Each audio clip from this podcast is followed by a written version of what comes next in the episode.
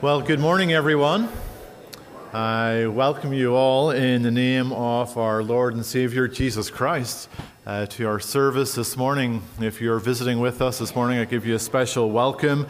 Let me introduce myself for those who don't know me. My name is Philip McCollum. I'm one of the pastors here, and our other pastor, Pastor Rich Holdeman, is on holidays this week, uh, but we're glad to, to have him here with us. Um, Mr. John Punt will be preaching God's word to us uh, in the service this morning.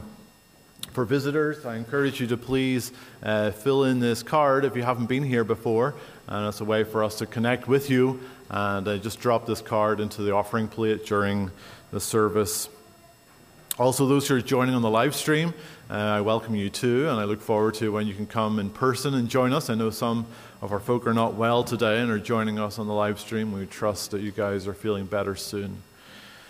Please turn in your bulletin and have a look at the announcements. Uh, you'll see, yeah, today is quiet. A lot of things not happening today, but we will be meeting again this evening, uh, 6 o'clock, for our evening uh, worship, which will take the form of a prayer service. And we will be considering, as you see in the order of service for this evening, Psalm 119, and the last part, and that will be our Psalm of the month uh, for January. And then we're going to be considering uh, God's working in our church this past year and giving thanks to Him for the many blessings He showered on us in 2023. Well, you'll see this week um, the men's Bible study will be meeting um, on Wednesday at 10 o'clock, and then the other Wednesday activities will start on January 10th. And then next Lord's Day, really everything is back up and running again. Uh, the Sunday morning prayer group will be meeting. If you're not in the habit of going to the prayer meeting, uh, you're very welcome to do so. Um, if that's a New Year's resolution for you that you want to pray more, well, this is a good way to do that. Join the prayer group on a Sunday morning or on a Wednesday evening. And then you'll see uh, Sunday school classes resume next Lord's Day. And then notice this new adult Sunday school class by Colin Elliott, The Church in the Roman Empire. And he's given a description here in the bulletin. Uh, this course explores the rise of Christianity, uncovers the daily lives of early believers, and analyzes the challenges they face from persecution to societal tensions. And ultimately, we'll investigate how Christianity gained acceptance and transformed the ancient world. So, if you're not in the habit of going to the Sunday school class, adults, uh, please uh, take the opportunity to join in in this new class. And there's no reading, that right, Colin? So, it's an easy class. So, you should all be there. And then notice next Lord's Day, uh, there'll be a student and visitor meal after the morning service. Uh, scan down the bulletin, you'll see uh, a note for all chairs of committees in our church. Um, reports are due in um, January 14th, no later than Wednesday, January 17th, and you see the email address uh, for that, and then dates for your, your calendar uh, at the bottom of the page. So that's all the announcements I want to highlight. Let's spend a few moments in silence as we prepare to worship God.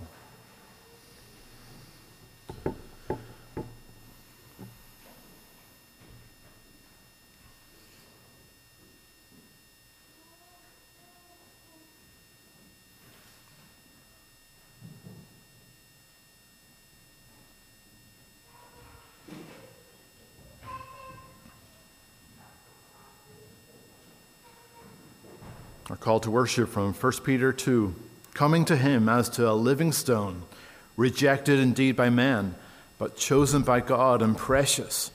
You also, as living stones, are being built up a spiritual house, a holy priesthood, to offer up spiritual sacrifices acceptable to God through Jesus Christ. Well, let us come and worship God to offer up our spiritual sacrifices, which He accepts through Jesus Christ our Lord. Well, please turn in the blue psalm book to our opening psalm, Psalm 84b. Psalm 84b.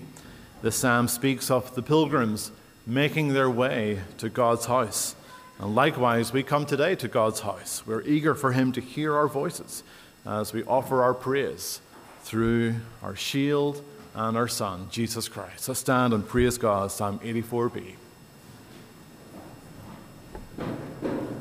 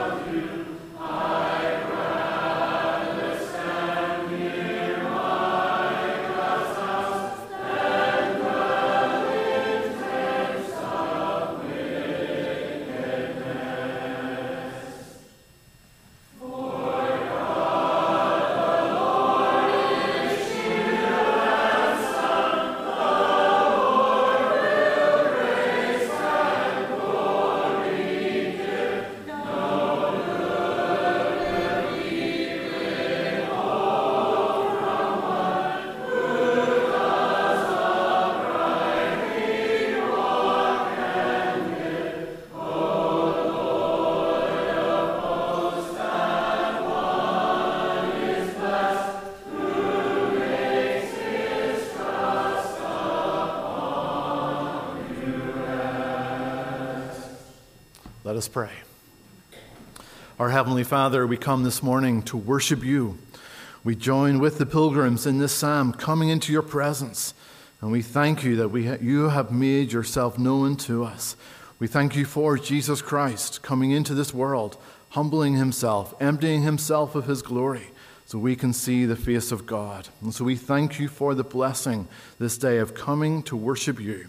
And we are reminded in this psalm how it is a thousand times better to be worshiping you in your house than anything else. And so, Lord, remind us of the privilege it is to come and worship you, greater than anything in this world. Remind us again of who you are as our shield and our sun, as the giver of glory and grace, of blessing and of goodness. And so increase our faith and rest upon you.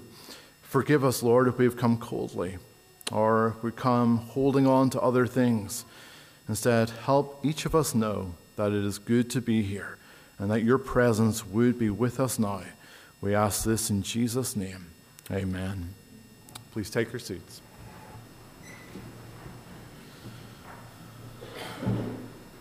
I should turn in God's Word to Leviticus, Leviticus 17.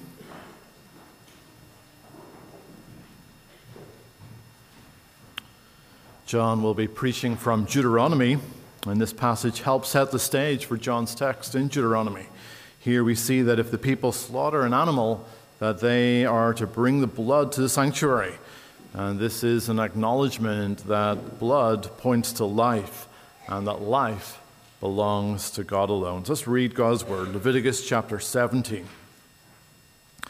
And the Lord spoke to Moses, saying, Speak to Aaron, to his sons, and to all the children of Israel, and say to them, This is the thing which the Lord has commanded, saying, Whatever man of the house of Israel who kills an ox or lamb or goat in the camp, or who kills it outside the camp, and does not bring it to the door of the tabernacle of meeting to offer an offering to the Lord before the tabernacle of the Lord, the guilt of bloodshed shall be imputed to that man.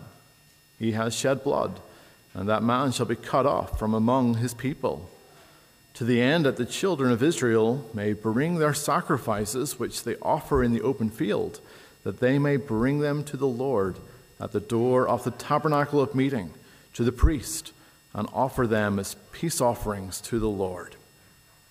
And the priest shall sprinkle the blood on the altar of the Lord at the door of the tabernacle of meeting and burn the fat for a sweet aroma to the Lord. They shall no more offer their sacrifices to demons, after whom they have played the harlot. This shall be a statute forever for them throughout their generations. Also, you shall say to them, Whatever man of the house of Israel, or of the strangers who dwell among you, who offers a burnt offering or sacrifice, and does not bring it to the door of the tabernacle of meeting to offer it to the Lord, that man shall be cut off from among his people. And whatever man of the house of Israel, or of the strangers who dwell among you, who eats any blood, I will set my face against that person who eats blood, and will cut him off from among his people. For the life of the flesh is in the blood, and I have given it to you upon the altar to make atonement for your souls. For it is the blood that makes atonement for the soul. And therefore I said to the children of Israel, No one among you shall eat blood, nor shall any stranger who dwells among you eat blood.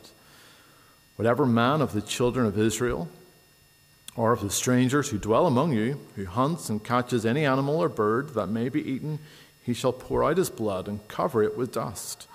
For it is the life of all flesh, his blood sustains its life. Therefore I said to the children of Israel, You shall not eat the blood of any flesh, for the life of all flesh is its blood. Whoever eats it shall be cut off. And every person who eats what died naturally, or what was torn by beasts, whether he is a native of your own country or a stranger, he shall both wash his clothes and bathe in water, and be unclean until evening. Then he shall be clean. But if he does not wash them or bathe his body, then he shall bear his guilt. Amen. May God bless to us the reading of his word. We'll turn again in your psalm book to Psalm 106, Psalm 106e. In this psalm, we're reminded why God has established these rules in the law. And that's because his people have sought to worship in their own way and even offer blood to demons. Let us pray and sing that God would keep us from pursuing worldly means of worship. Instead, we would worship him according to his ways. let's stand and sing Psalm 106e.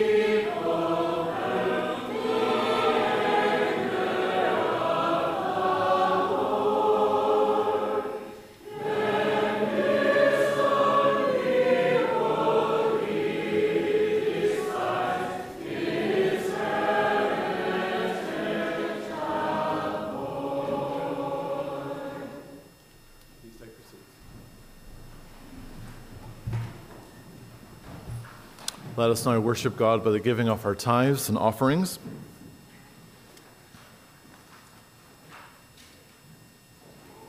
And as you wait for the offering plate to come round, please turn to the next psalm, Psalm 149b.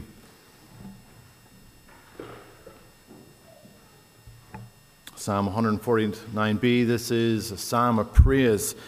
And so as we give, let us give joyfully, remembering we're giving to the Lord. Let's pray. Our Heavenly Father, we do thank you for your goodness to us. We recognize that you are the giver of all these good gifts to us. You're generous and you are kind and you are loving. We have enjoyed the blessing of family time, of time with friends. Uh, we thank you for the safety that you've given us in our travels. And um, we thank you for uh, these blessings. Lord, we thank you for the blessings that we enjoy here in our church. And Lord, we want to thank you especially for uh, the work of the CE committee and what they do. We thank you for how they encourage education in this church. Lord, we thank you for all the Sunday school teachers. And we thank you they've been able to enjoy a rest for these past couple of weeks. And as they resume again their responsibilities, that you would help them with that. And that you would bless them in that, that they would see fruit for their labor. We do pray for the children in our church, that they would be growing in wisdom and understanding and that they would be seeking you uh, and loving you. And so I do pray for each child that they would enjoy the blessing of this education. Lord, we remember this new class that's starting next week. That that would be a help to us, that it would help us to gain understanding of your word. Uh, bless Colin as he prepares for it. And so, Lord, we now ask that you would accept these offerings in your name, that you would use them, whether it's for the education or for whatever purpose, that you would ultimately glorif- be glorified. We ask this in Jesus' name. Amen.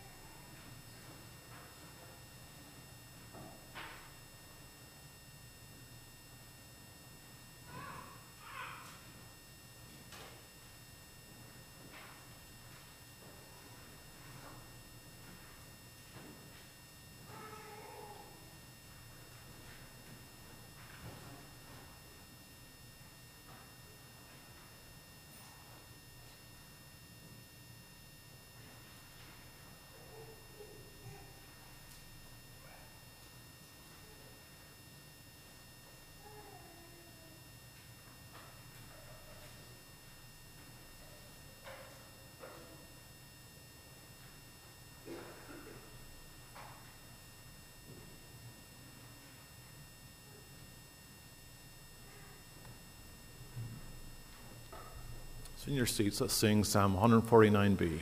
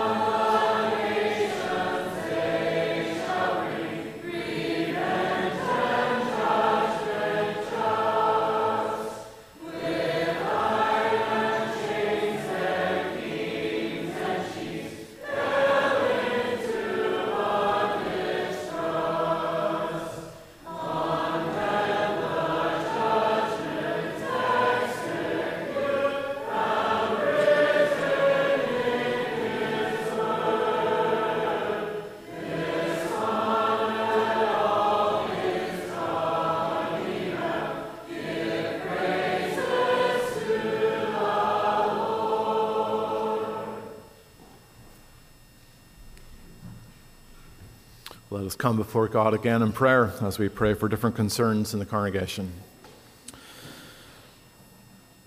Our Heavenly Father, we do thank you for you are our God. And as we come to the end of a year, we thank you for how we can look back at how you have been with us and how you've looked after us and how you have indeed blessed us.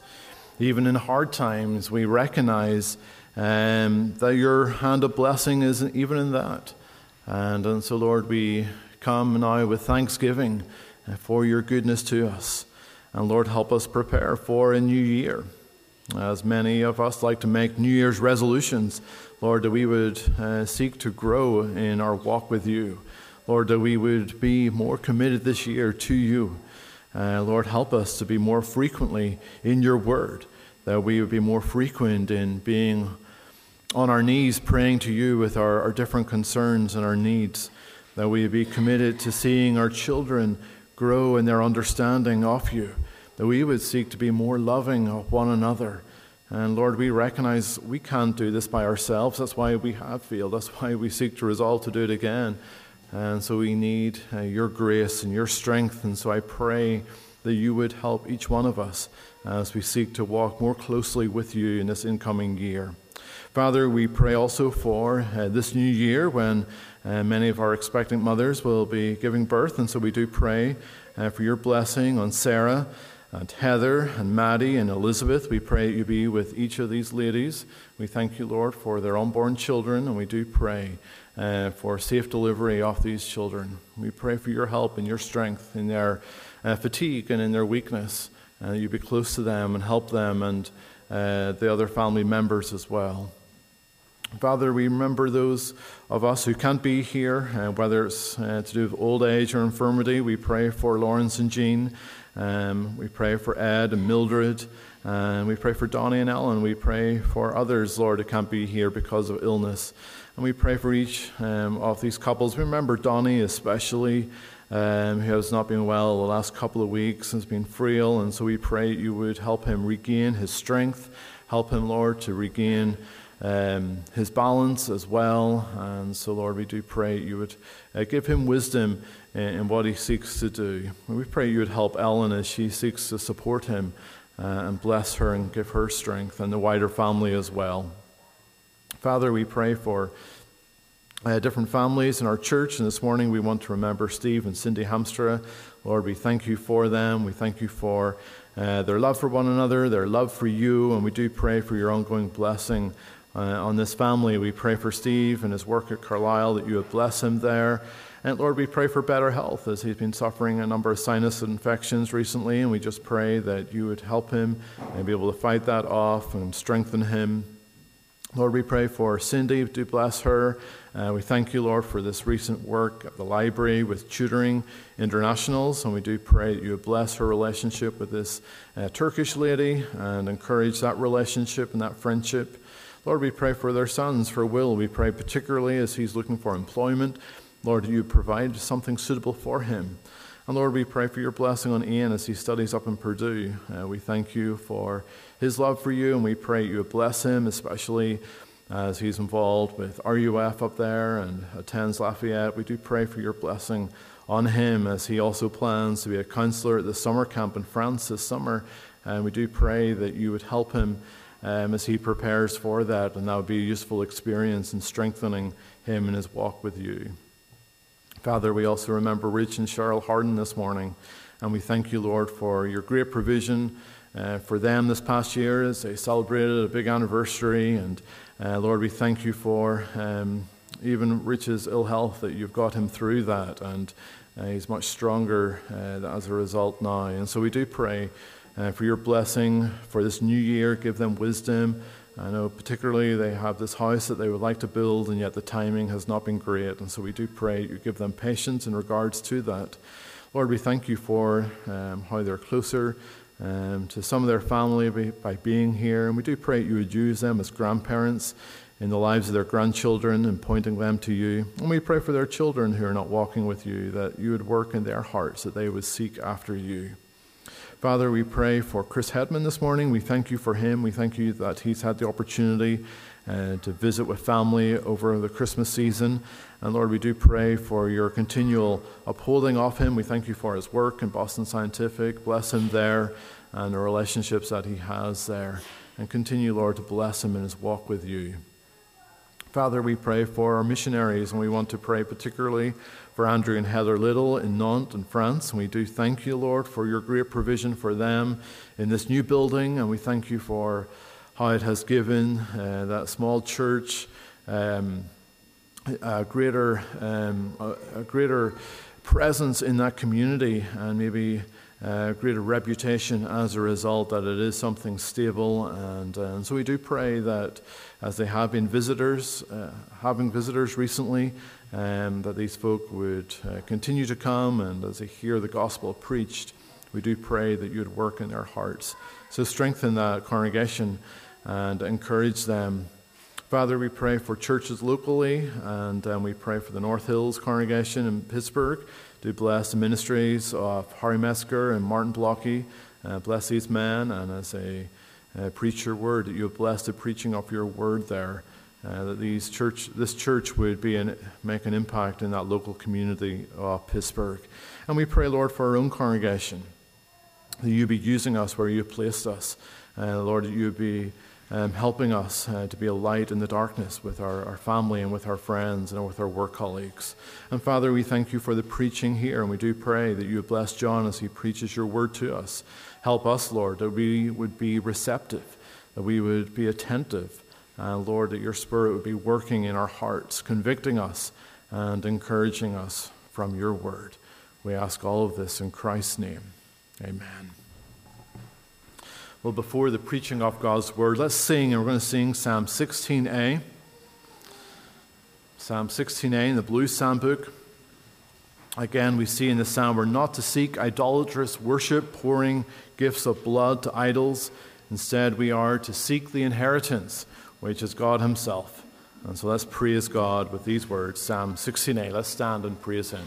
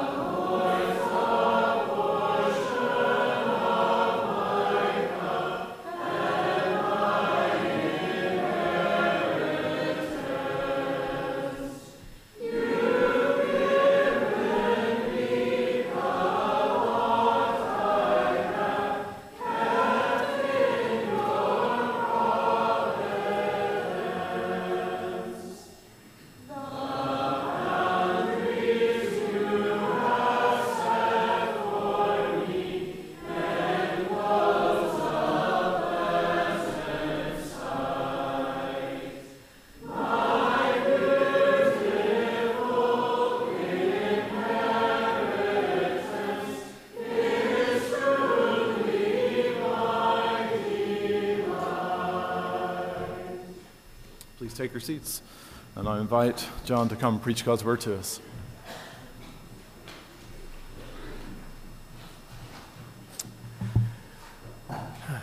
Well, good morning. It is a pleasure and a privilege uh, to be able to open God's Word with you this morning. Uh, I'd ask you to turn, uh, please, in your Bibles to Deuteronomy chapter 12. That's Deuteronomy chapter 12. Uh, we read Leviticus 17 earlier just to make that a little bit more exciting. Thank you for laughing. All right. Uh, so, yeah, Deuteronomy is a, a, difficult book. It's a difficult passage, uh, seemingly confusing, sometimes seemingly chaotic uh, and inapplicable to us today, it seems. Uh, in fact, many of your Bibles may even have throughout this middle section of the book of Deuteronomy just miscellaneous laws or random regulations. Um, and it, it, seems, just as uh, Pastor Rich approached the Proverbs a couple of years ago, uh, we ought not to expect that any book that the Lord has given to us is a disorganized mess, uh, but actually there, there is a structure to it. Uh, and as uh, it's not as though God is sort of thinking up a couple more things to tell Israel before they go into the promised, land here in Deuteronomy, but uh, many, many understand uh, that this is Moses' final sermon uh, before the people enter the promised land. And uh, the opening of the book, Deuteronomy 1 through 11, sort of recounts uh, Israel's history and then recounts the Ten Commandments. Uh, and I would suggest to us that as we read Deuteronomy 12 uh, through chapter 26, that Moses is actually expounding the Ten Commandments to the people, uh, applying it to their lives. Uh, probably the greatest application driven sermon, aside from the Sermon on the Mount, uh, that's ever been preached. Uh, and so, as we look through this uh, today in Deuteronomy 12, he begins the exposition of the first commandment which is, uh, of course, with the preface I am the Lord your God who brought you out of the land of Egypt, out of the house of bondage. And then the first commandment you shall have no other gods before me. And so we'll see in this passage uh, how God, through Moses, makes clear all the ways that we are to have no other gods before him. So this is Deuteronomy chapter 12. Listen and hear the word of the Lord. These are the statutes and judgments which you shall be careful to observe in the land which the Lord God of your fathers is giving you to possess, all the days that you live on the earth. You shall utterly destroy all the places where the nations which you shall dispossess serve their gods, on the high mountains and on the hills and under every green tree. And you shall destroy their altars, break their sacred pillars, and burn their wooden images with fire. You shall cut down the carved images of their gods and destroy their names from that place. You shall not worship the Lord your God with such things. But you shall seek the place where the Lord your God chooses out of all your tribes to put his name for his dwelling place, and there you shall go. There you shall take your burnt offerings, your sacrifices, your tithes, the heave offerings of your hand, your vowed offerings, your freewill offerings, and the firstborn of your herds and flocks. And there you shall eat before the Lord your God, and you shall rejoice in all to which you have put your hand, you and your households, in which the Lord your God has blessed you. You shall not at all do as we are doing here today, every man doing whatever is right in his own eyes. For as yet you have not come to the rest and the inheritance which the Lord your God is giving you. But when you cross over the Jordan and dwell in the land which the Lord your God is giving you to inherit, and he gives you rest from all your enemies round about, so that you dwell in safety, then there will be the place where the Lord your God chooses to make his name abide. There you shall bring all that I command you your burnt offerings, your sacrifices, your tithes, the heave offerings of your hand, and all your choice offerings which you vow to the Lord. And you shall rejoice before the Lord your God, you and your sons and your daughters, your male and female servants, and the Levite who is within your gates, since he has no portion nor inheritance with you. Take heed to yourself that you do not offer your burnt offerings in every place that you see, but in the place which the Lord chooses, in one of your tribes. There you shall offer your burnt offerings, and there you shall do all that I command you.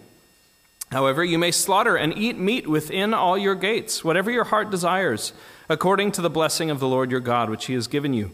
The unclean and the clean may eat of it, of the gazelle and the deer alike. Only you shall not eat the blood. You shall pour it on the earth like water. You may not eat within your gates the tithe of your grain, or your new wine, or your oil, of the firstborn of your herd, or of your flock, of any of your offerings which you vow, or of your freewill offerings, or of the heave offering of your hand. But you must eat them before the Lord your God, in the place which the Lord your God chooses you and your son and your daughter, your male servant and your female servant, and the Levite who is within your gates. And you shall rejoice before the Lord your God in all to which you put your hands. Take heed to yourself that you do not forsake the Levite as long as you live in your land. When the Lord your God enlarges your border, as he has promised you, and you say, Let me eat meat, because you long to eat meat, you may eat as much meat as your heart desires. If the place where the Lord your God chooses to put his name is too far from you, then you may slaughter from your herd and from your flock, which the Lord has given you, just as I have commanded you, and you may eat within your gates as much as your heart desires. Just as the gazelle and the deer are eaten, so you may eat them. The unclean and the clean alike may eat them. Only be sure that you do not eat the blood, for the blood is the life. You may not eat the life with the meat. You shall not eat it. You shall pour it out on the earth like water. You shall not eat it, that it may go well with you and your children after you when you do what is right in the sight of the Lord. Only the holy things which you have and your vowed offerings you shall take and go to the place which the Lord chooses. And you shall offer your burnt offerings, the meat and the blood on the altar of the Lord your God, and the blood of your sacrifices shall be poured out on the altar of the Lord your God, and you shall eat the meat. Observe and obey all these words which I command you, that it may go well with you and your children after you forever, when you do what is good and right in the sight of the Lord your God. When the Lord your God cuts off from before you the nations which you go to dispossess, and you displace them and dwell in their land, take heed to yourself that you are not ensnared to follow after them after they are destroyed from before you, and that you do not inquire after their gods, saying, How do these nations serve their gods? I also will do likewise. You shall not worship the Lord your God in that way, for every abomination to the Lord which he hates they have done to their gods, for they even burn their sons and daughters in the fire to their gods. Whatever I command you, be careful to observe it. You shall not add to it, nor take away from it. And thus we'll end the reading of God's word uh, as we look at it and apply it today. Uh, I enjoy uh, teaching at a classical school where we get to share in great classics of Western art uh, with students. Uh, I often share with them uh, other places in which classical music has crept in so that they understand the influence. Uh, and so I'm, I'm, excited to share great, great pieces of Western heritage like Coyote and Roadrunner uh, on occasion. No, I, I don't show that. But, uh, but there, there is often right, this, this gag that, that comes up repeatedly. And Wiley Coyote climbs up into a tall tree uh, and he watches for the road runner down below. And he pulls out a saw and he's going to snatch the, the road runner, get him to climb up the tree, and then make the tree fall down. So he's sitting out on a branch and he grabs the saw and he starts sawing away next to him. But of course, we all know Wiley Coyote saws the wrong side of the branch the branch falls. Coyote looks up at the camera and then falls, defying gravity for just a moment. Right, that was one of my favorite gags as a kid. It was always enjoyable because, of course, you know if somebody's sitting on the wrong side of the branch and they just start sawing away, then the branch is not going to sustain them. They're going to fall uh, and fall to their doom. And it looks really foolish to trust that branch when you know the branch cannot sustain you. But how often do we as Christians, even as Reformed Christians, right, put our trust in a branch, something that, that derives its source from the source of life, and yet we don't sit on the right side. Right? How often do we, do we sit up on our perch reading theological tomes or praying long prayers or looking at blogs and destroying them in our minds because we're so great and lofty? And yet we sit here sawing away our connection to the one who gives us life. It's easy for us to do this, but only God can sustain the weight of life, and none of these other branches can. He alone is worthy of worth, of worship, of worship. And so, as we read today's passage, we see that we ought not to bring the idols or the worship of this world before God, because they cannot sustain us, but depend instead on Christ alone to come before the face of God. So do not bring the idols or worship of this world before God, but depend on Christ alone to come before the face of God. And children, if you're drawing a picture, uh, you might draw a picture of the place where you worship God with other people, and also draw a picture of other places where you can show worship and reverence, ascribe worth to God. Uh, and can you worship God in both of those places? If you can, what makes it possible for us to do that? As we read this morning, uh, the first thing that we ought to take notice of is that Christian worship necessitates a clean break with the world. Christian worship necessitates a clean break with the world. This uh, idea bookends our passage and can also be found uh, in the very center of it. Uh, first, we have to remember the occasion for the writing of this passage, the preaching of this sermon by Moses. That, that the people have spent 40 years wandering around in the wilderness, and this is their last big message before they go in under Joshua's leadership to take uh, possession of the promised land. Uh, so it's, it's an interesting idea that the covenant is being renewed right now, and the people are about to go in and be God's people in God's land. Uh, however, God defines these statutes as we read in verse 1 These are the statutes and judgments which you shall be careful to observe in the land which the Lord your God of your fathers is giving you to possess all the days that you live on the earth. God is not, therefore, giving them some kind of checklist that they're about to, to make sure they check off and then the land is theirs forever. Uh, these become a perpetual obligation to the people. Uh, that as they enter, they are to take care, uh, we read following this, to destroy their altars, destroy uh, dis- uh, dispossessing the places where the people serve their gods, destroy their altars, break their sacred pillars, burn their wooden images with fire, cut down the carved images of their gods, and destroy their names from that place. So, as the people go into the promised land, this ought to be one of their first duties that they go in and they completely wipe away all of these false gods that the people of Canaan have been worshiping. Uh, and this is not soft language, right? Utterly destroy, break, burn, cut down, destroy their names. That so so total should be the destruction of the places of worship of these false gods that the name does not even reside there. Right? We read as the people capture the promised land, they're to set up pillars so that their children ask, why, why is that there? Uh, and the, their fathers then respond, Because the Lord has delivered us and given us this place. Right? Nobody should stumble across an altar of a false God in the future and be able to ask, Why is that there? You don't even mention the name of the God. Right? It's, it's rubbish, it's, it's utterly destroyed, and the name is to be cut off so that there is no reverence given whatsoever to any of the false gods.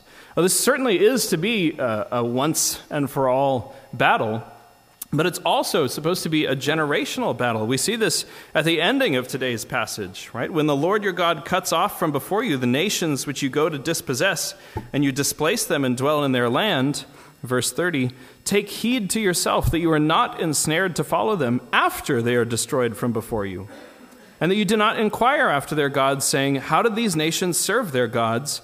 I also will do likewise. You shall not worship the Lord your God in that way.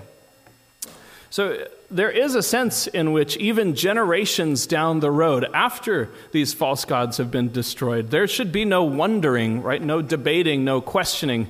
Uh, I think the Message Bible, which I don't often quote, even just says, You're not to go in and sit there and wonder, hmm, I wonder what it was like to worship their gods in that way. I think I'd like to do that myself. Don't do it, is what it says. Right? We should never ponder what it's like for other people in the world to pursue their own ideas, to pursue the ways of the world. Uh, we were worshiping uh, at a church last week, and after the music had finished, there was hooping and hollering and clapping. And, and this is not right, what worship is. Right? That's, that's pursuing the things that the world loves in the way that the world loves to worship them. And you are not to serve the Lord your God in that way. For every abomination to the Lord which he hates, they've done to their gods. And whatever God commands, we shall do, and not add or subtract from it. Right? A daily battle and a, general, a generational battle, but it ought to be as simple as there is no common starting place between what the world does in its pursuit of glory and what we do in the pursuit of glorifying God. And verse 13 shows us uh, that this is actually a far deeper problem than sort of walking in and stumbling upon something. Uh, we, we often read, uh, even as we sang a few minutes ago, the comparison between Israel uh, and a harlot.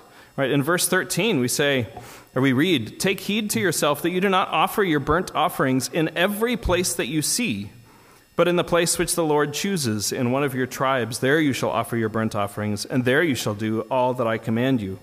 Right? God knows that this isn't a matter of just kind of finding a high place or a tree or an altar to a false God, but but that we ought not to offer burnt offerings in every place that you see.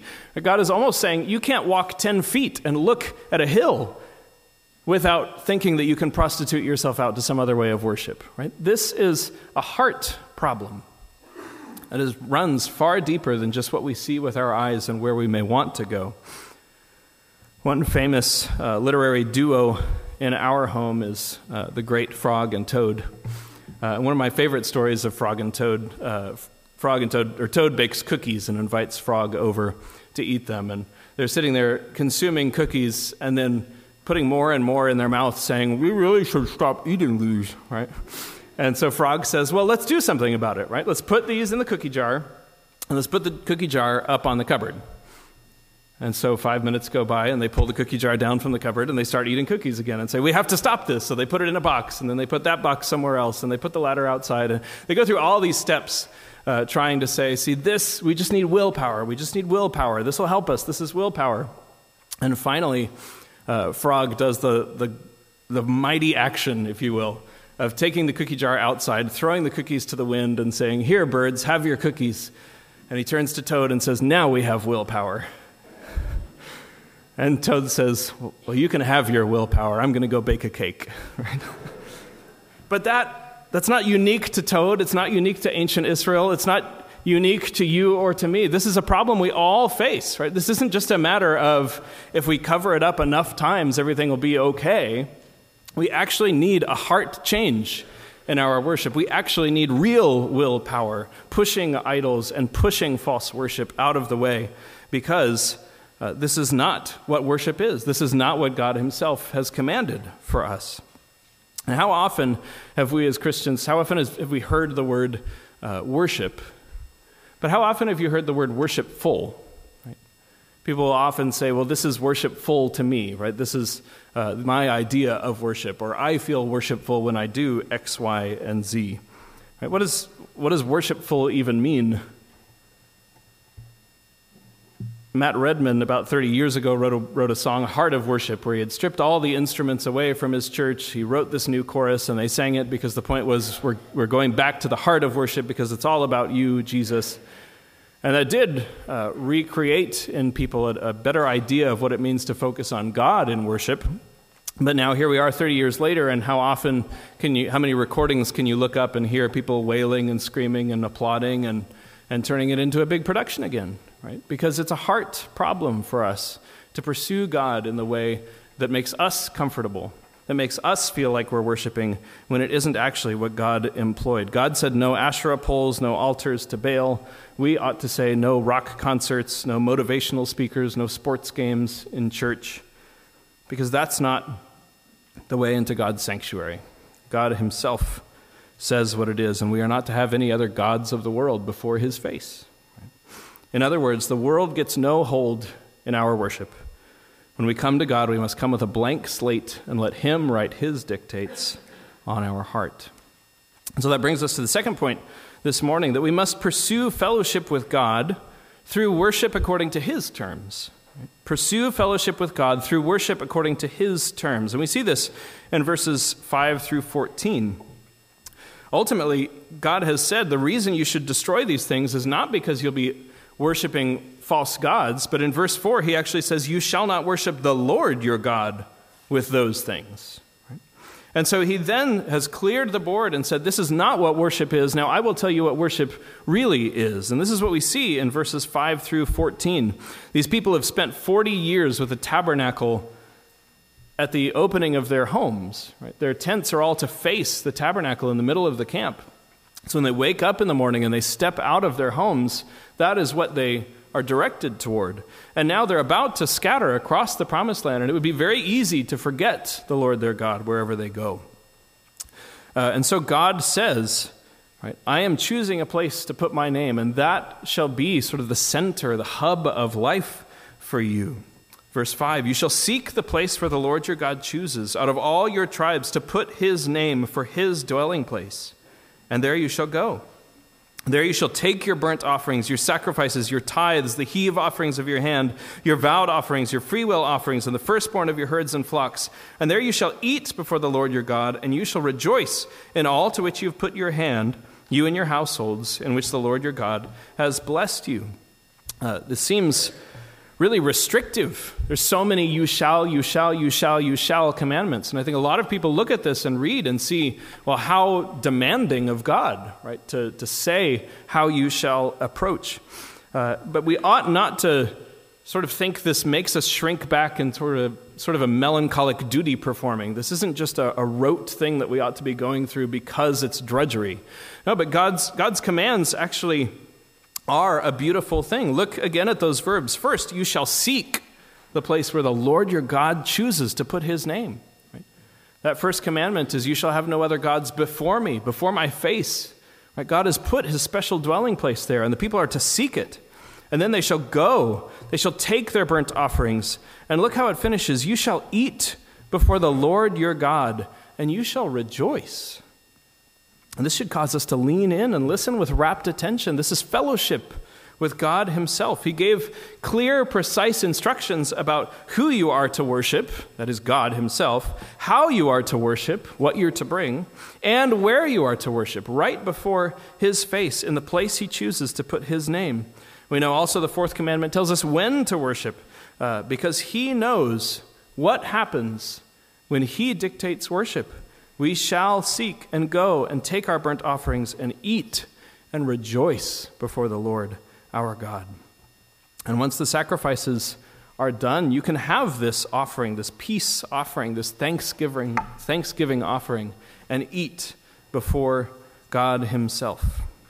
If the do and be blessed motivation isn't enough for Israel, Moses continues in verses 8 through 11 uh, you shall not at all do as we are doing here today, every man doing whatever is right in his own eyes. For as yet you have not come to the rest and the inheritance which the Lord your God is giving you. But when you cross over the Jordan and dwell in the land which the Lord your God is giving you to inherit, and he gives you rest from all your enemies round about so that you dwell in safety, then there will be the place where the Lord your God chooses to make his name abide. There you shall bring all that I command you. You can only worship God and come into his presence and come before his face because he has granted rest from all of your enemies all about. The do and be blessed motivation isn't enough. God is saying, You are blessed, now go and do.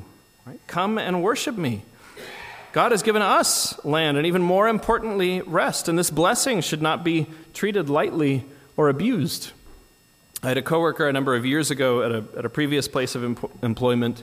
Uh, we invited him over for dinner, and he said tacos was his favorite meal. So we made tacos, and we put everything out on the table. And he knocks on the door. We opened up the door, and he has bags under each arm uh, with tortillas and taco meat and cheese and all of these things. And We said, we, we invited you over for dinner. We're cooking. And he said, I didn't think I'd like what you made.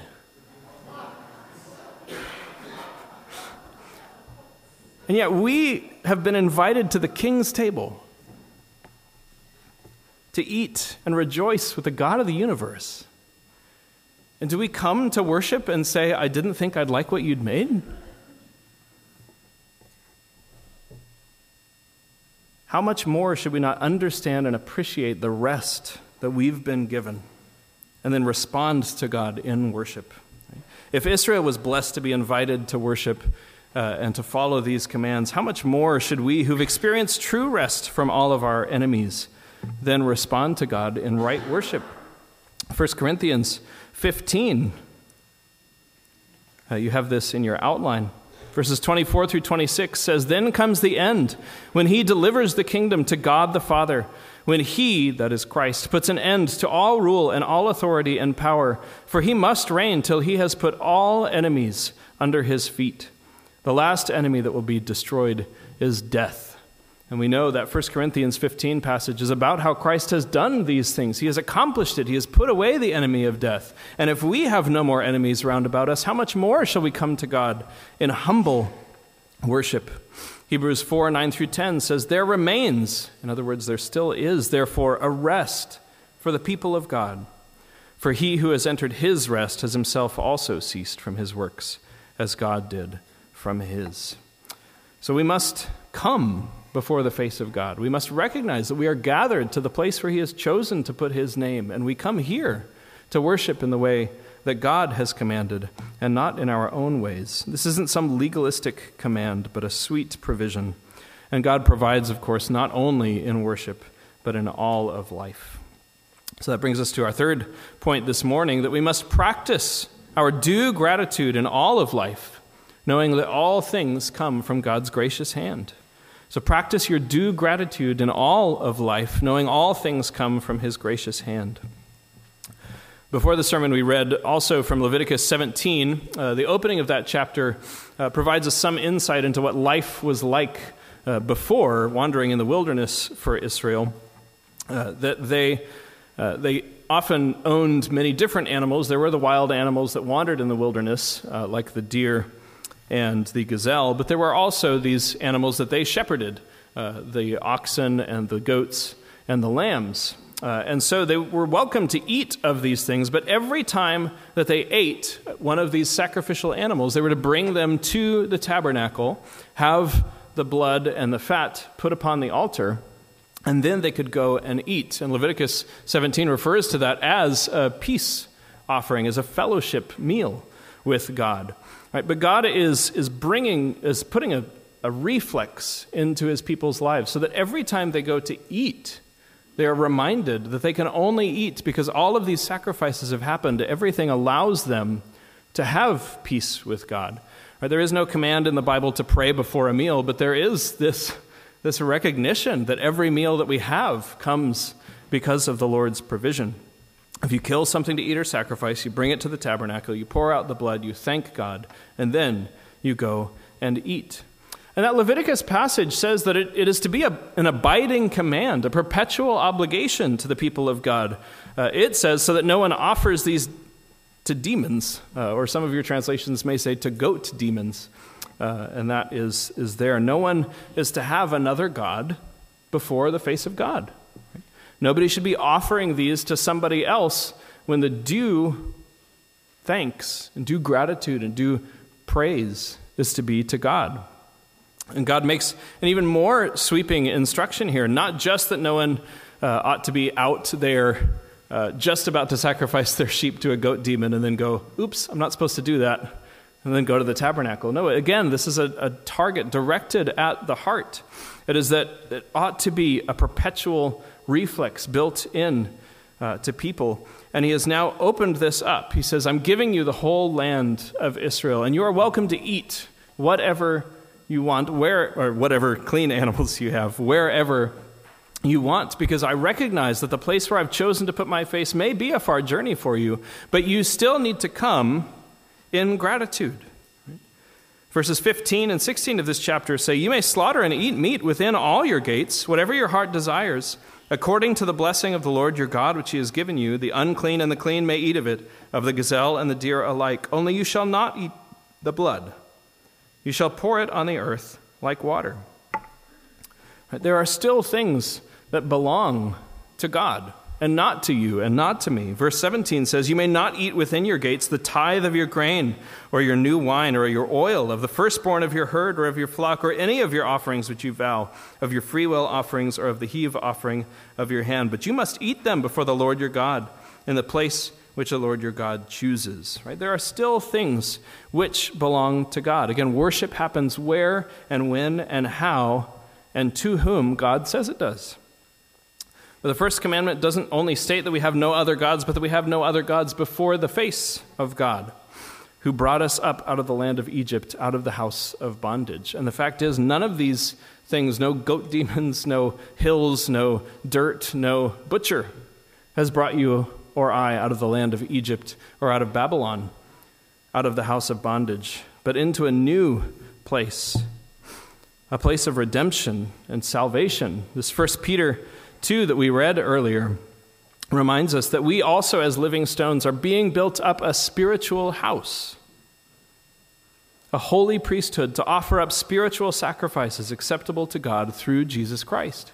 So, everywhere where you and I and the church go, is a place where we ought to offer up sacrifices, spiritual sacrifices to God. Right? We worship God in everything we do, in everywhere we go, uh, and that is our offering to God, our understanding that everything we have comes from His gracious hand. Uh, we must recognize God and practice gratitude because even the blood of animals belongs to Him and not to us.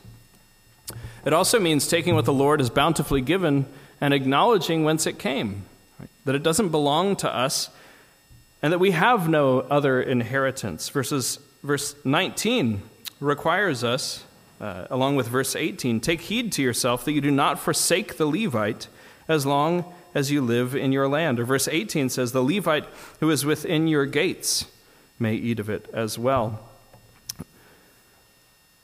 We see that God has made a provision for those who have no other inheritance or no other provision.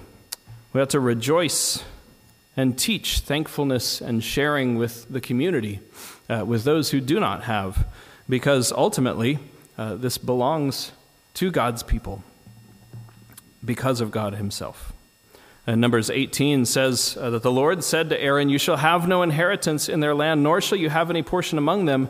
I am your portion and your inheritance among the children of Israel. We sang this earlier from Psalm 16. O Lord, you are the portion of my inheritance and my cup. Psalm 119 says similarly, You are my portion, O Lord.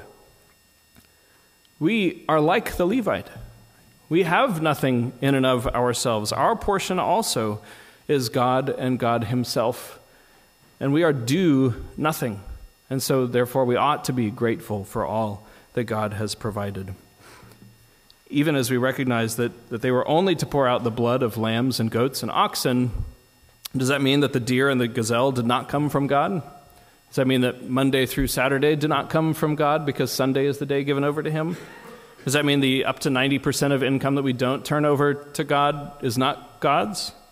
Does that mean that every non prayer conversation that we have is not therefore God's? No, it means that every one of these things is a place where God, God lives and God dwells, but there is a place where God has put his face and his name. And that is due special consideration. Right? But we ought to be honoring and thanking God for the other food, the other days, the other finances, the other conversations. Every life breath that we have ought to be something that is then turned back to God. God says, Eat all your heart desires, but recognize who you worship with the how and the where. But that also means that when we come to worship, we need to recognize who we are not. And so that brings us to our fourth point this morning. Remember your place in the presence of God.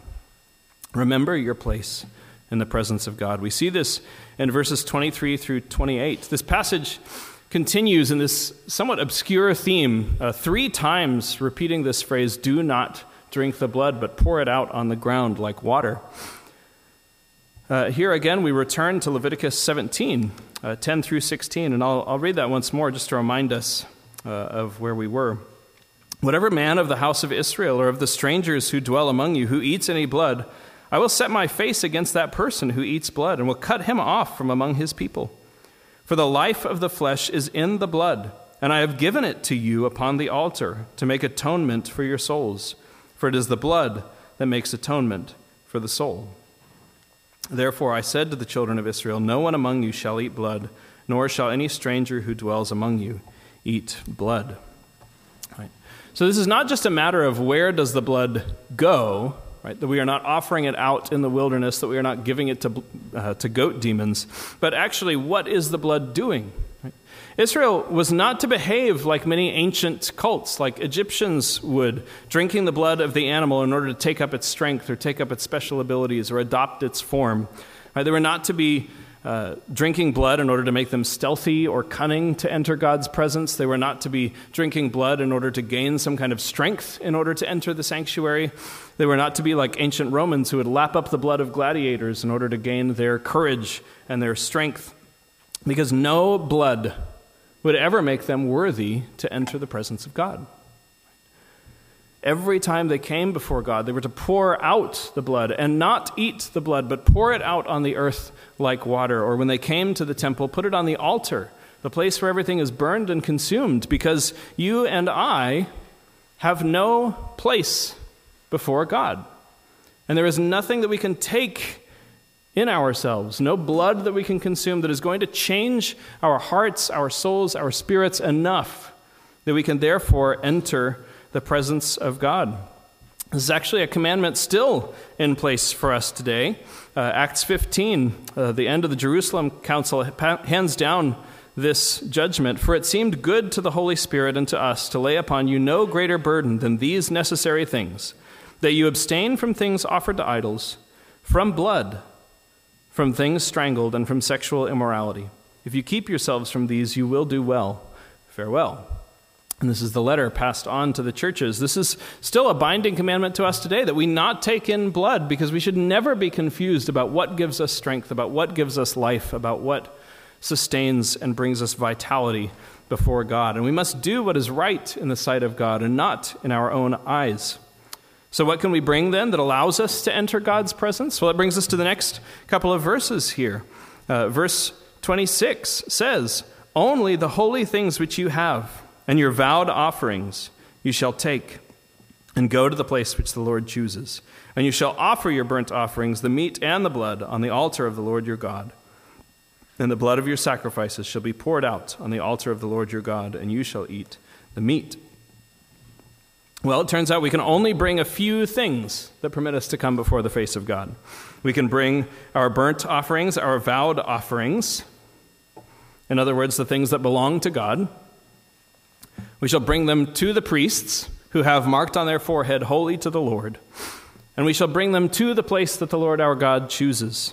Right? We can bring what is God's to God's place to be offered up to God's people who will then turn it over to God Himself. In other words, we can bring nothing of our own accord to worship that allows us before the face of God.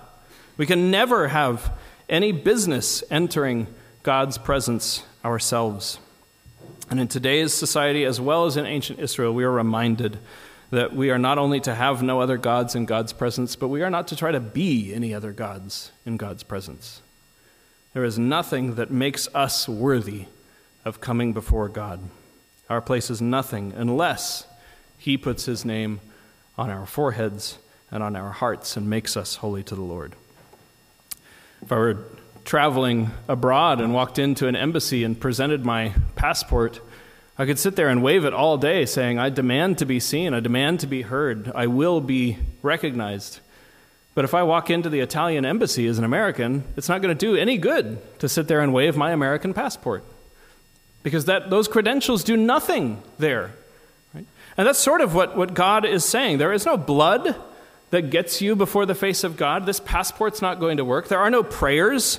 Uh, there are no ancient theologians who can get you there. There are no martyrs. There are no saints uh, or Mary who you can ask, please let me in. Right? There is one credential and one credential only that makes us worthy to enter an audience with the king. These are not the ordained measures. Right? And we often think, right, well, that's those people, right? But how often do we, even subtly in our minds, just think, well, I can enter God's sanctuary because I have my big, thick study Bible under my arm, or I have my blue Psalter, or I have the Westminster Confession, or the standards, right? And those are the things that make me extra able to come and worship, or make my head clearer, or my heart purer to come before God. But these aren't God ordained measures to come before the presence of God either. 1 Timothy 2 5 and 6 says, For there is one God and one mediator between God and men, the man, Jesus Christ. That's why it doesn't matter what religious artwork we want to make, or what devotional you've been reading, or what long prayer you've read on Wednesday night, uh, or what song you've written for Sunday morning. Right? Because these things are not what bring us closer to God because that's not what the Lord has given to give us new life. It's reminiscent of the parable of the wedding feast that Jesus proclaimed. Right? That he invites many to come to the wedding, and then when they don't come in the clothes that he has given, he casts them out. And that, of course, refers to our salvation, but it ought also to be a reminder to us of what worship and worship of God is like. So ultimately, the only way to solve this problem of coming before the face of God and worshiping him is our fifth point and final point this morning that we need to depend on Christ alone when you come before the face of God. Depend on Christ alone when you come before the face of God. And here we return uh, to the same driving point of the passage that we must worship God how He wants, where He wants, with what He wants, and with what He provides. In other words, He'll provide a place, He provides a method, and He also provides the mediator. And we just talked about the fact that we cannot take in blood into ourselves. Verses 23 and 24. Be sure that you do not eat the blood, for the blood is the life. You shall not eat it, you shall pour it on the earth like water. There's nothing that we can take into ourselves that makes us worthy. And that is absolutely true. And Jesus turns this statement on its head when in John 6, he's preaching to the crowd and says, I am the living bread which came down from heaven. If anyone eats of this bread, he will live forever. And the bread that I give is my flesh, which I shall give for the life of the world. The Jews therefore quarreled among themselves, saying, How can this man give us his flesh to eat? Then Jesus said to them, Most assuredly, I say to you, unless you eat the flesh of the Son of Man and drink his blood, you have no life in you. Whoever eats my flesh and drinks my blood has eternal life, and I will raise him up at the last day. For my flesh is food indeed, and my blood is drink indeed. He who eats my flesh and drinks my blood abides in me, and I in him.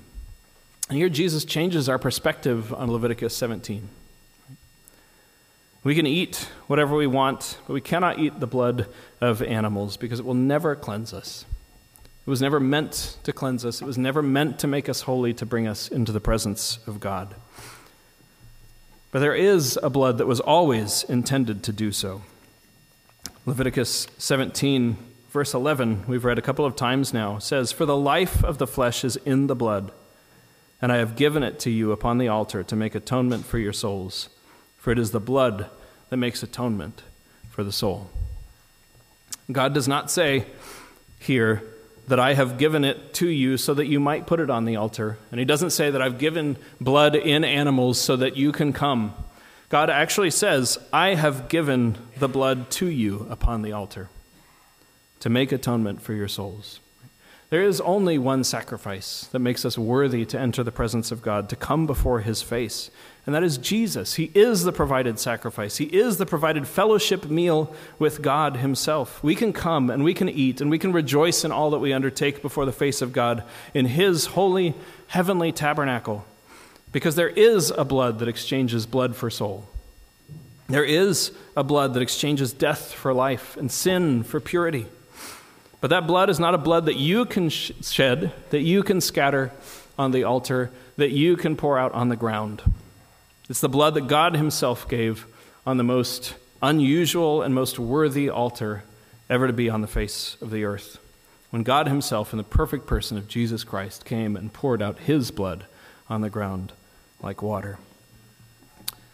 Hebrews 9, reminds us of this that it's not with the blood of goats and calves, but with his own blood. Jesus entered the most holy place once for all, having obtained eternal redemption. For if the blood of bulls and goats and the ashes of a heifer sprinkling the unclean sanctifies for the purifying of the flesh, how much more shall the blood of Christ, who through the eternal Spirit offered himself without spot to God, cleanse your conscience from dead works to serve the living God? This blood must become the blood that we eat. And symbolically, Jesus says that we must partake of the blood of Jesus if we're to have any place with Him, any opportunity to serve Him, any joyous fellowship, any worthship with Him. This is true symbolically as we become Christians, that we must partake of the blood of Christ in order to have fellowship with Him. But isn't it interesting that we must participate via picture in his death to sin and life to righteousness, even those of us who have been Christians for a long, long time. Right? Because what is the symbol of fellowship with God, of union together with God, of communion? It is the flesh and the blood. So even as lifelong Christians, we come and we gather together and we take up the cup and we eat of his flesh and we drink of his blood poured out for us when we come to the communion table, a perpetual reminder, and a perpetual obligation. That will be fulfilled before the throne of God at the wedding feast of the Lamb. As our meal is not fruit or vegetables or meat or taking in the blood of animals, but taking in the flesh and blood of Jesus Christ who sustains us. He is the tree, and we must rest our lives and our souls on Him. We have only God before God. So, Church of God, remember that we are to have no other gods or be no other gods in His presence, and not bring the idols or the worship of this world before God, but depend on Christ alone to come before the face of God. Let us pray. God, this is a lengthy and a difficult and a sometimes confusing passage uh, for us to look at. Uh, we often don't think about blood. We don't butcher animals, most of us, on the daily basis. But we do remember, Lord, that everything comes from your hand and that we have no place before you in worship except that we've been covered by the blood of the Lamb. And we pray, Lord, that even more and more and more each day, that we would remember that we are being built up as living stones to be a spiritual dwelling place for you. That we ought to honor you with every breath, with every meal, with every uh, financial gift that we have been given from you. That we turn this back to you and we remember all of life is worship, but even as we come before your face uh, here on a Sunday morning, on a Sunday evening, we come only through the blood of Jesus Christ, the one true, perfect sacrifice and mediator. And we pray that this would be uh, on our hearts as we go forth this week, that we would give back to you the life that you've given to us. In Christ's name we pray. Amen. So turn with me now uh, in your Psalter to Psalm 116d. Psalm 116d. It's a psalm that uh, seems perfectly suited to our passage today that we come uh, lifting salvation's cup and calling on the Lord's name, vows to the Lord before his people pay. Observed by him and precious in the Lord's sight is every death among his godly ones.